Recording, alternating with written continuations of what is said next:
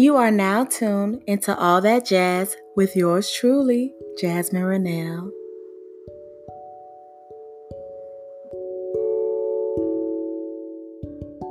As I'm sitting here recording this, there are about mm, four days left in 2019. With that, I just wanted to take a step back and use this moment to evaluate my year. That is what happened, how those happenings have affected my life, and most importantly, how I will move forward. So, I started 2019 asking God to take anything or anyone out of my life that didn't need to be there. And I grew up in church. So maybe I was just ignorant to what that prayer is actually asking God for. So at the beginning of the 2019, I done prayed this prayer thinking that God and I were in agreement on how my life should be purged we were not on the same page whatsoever. Four months into 2019, I'm at work on lunch break. And next thing I know, I'm waking up in the hospital and was told that I had had a seizure. What the heck? Like, I've never had problems with seizures in my life. And for the most part, I've been perfectly healthy, never had any major surgeries or illnesses. Glory to God. So, waking up with IVs attached to me and my family gathered around me was scary and traumatic. And all I can think was, oh, shoot, that prayer.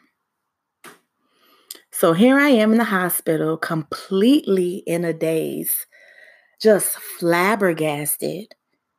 The doctors come in and basically tell me that, you know, from this day, your life is about to change.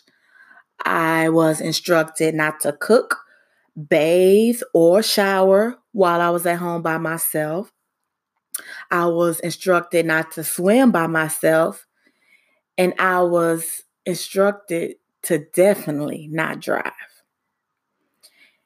So if anybody knows me, you know that Jasmine is independent. I like to get up and get it. I rather be the person helping others than the one receiving the help. So laying there listening to the doctor's orders literally felt like my life was being stripped from me. I was hurt, sickened, and in complete disbelief. And in the midst of all this, even though I was told not to drive, guess who was still getting up every morning, going to work in her car? Me. So one weekend, I went out and I slept over my then friend's house. And on my way home the next morning, I black out on the interstate. I done had a seizure behind the wheel. The ambulance come out. I wake up again in the hospital. Completely totaled my car after having this accident. And yet there I was with a scratch on my shoulder from where the seatbelt cut me. But other than that, I walked away perfectly fine without killing myself or somebody else. So, laying there in the hospital after the car accident was pretty much my acceptance moment. Like, Jasmine, this is happening. And if you don't heed to what is going on around you, you're not going to make it through 2019. So I had my first seizure in May. totaled my car literally the next month. Now I'm just at a low point, trying to adjust to this new life that was dealt to me. I was dealing with hurt and depression. Honestly, taking it second by second, going through the motion. But it didn't stop there. so you would think that by now my life would have been purged. No. During the summer, I continued to lose things. I was already on bed rest for four months. I went on vacation thinking that'll put me in good spirits, right? Ended up chipping my tooth in DC. So in my head, I had lost my smile. I got a phone call two days later from my ex's now girlfriend saying that she was expecting. Not long after that, I had to end relationships with so called friends. It was just so many things happening at one time, and they were weighing me down. I felt that I was at rock bottom and I felt helpless. I had lost my happiness, my ambition. I had no desire to even wake up in the morning. So now what? Yes, you had to stop working. You lost your car. A few friends walked out of your life. But what happens next? How are you going to survive this breaking point? And I'm so glad I asked myself that question because after feeling like I had been stripped of everything, I had to start making a conscious, excuse me, conscious decision that I was going to get up every morning, job or no job, car or no car, and start putting in energy and effort into setting my mind that we are going to overcome this. This is not the end, and that we are more than a conqueror.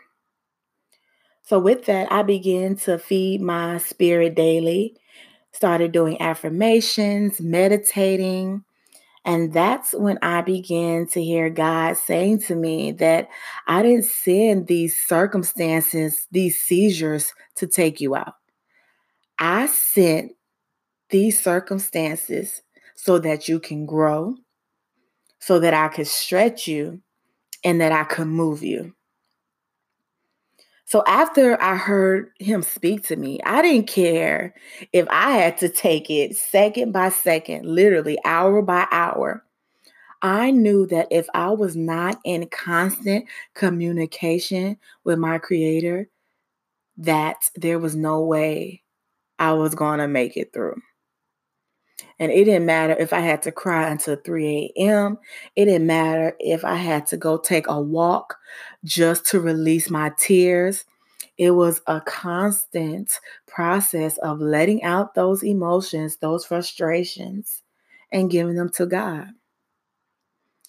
And it's moments like that that you realize that God is all that you need. Period. There is nothing that I'm grateful for more than God, His presence, and me seeing signs that He is always with me and that He will always take care of me. And it was only because of him and my support system, my family, my close friends, that I'm even still here there's no way that I could be going to work every day teaching children without God refilling me every morning, equipping me with the tools that I need to enrich other lives while I myself am still struggling. So I don't know who needs this message. I don't know what you're going through. But my word to you is never to give up. You are going to survive your breaking point. If things have not yet worked out for your good, that means it isn't the end. Period.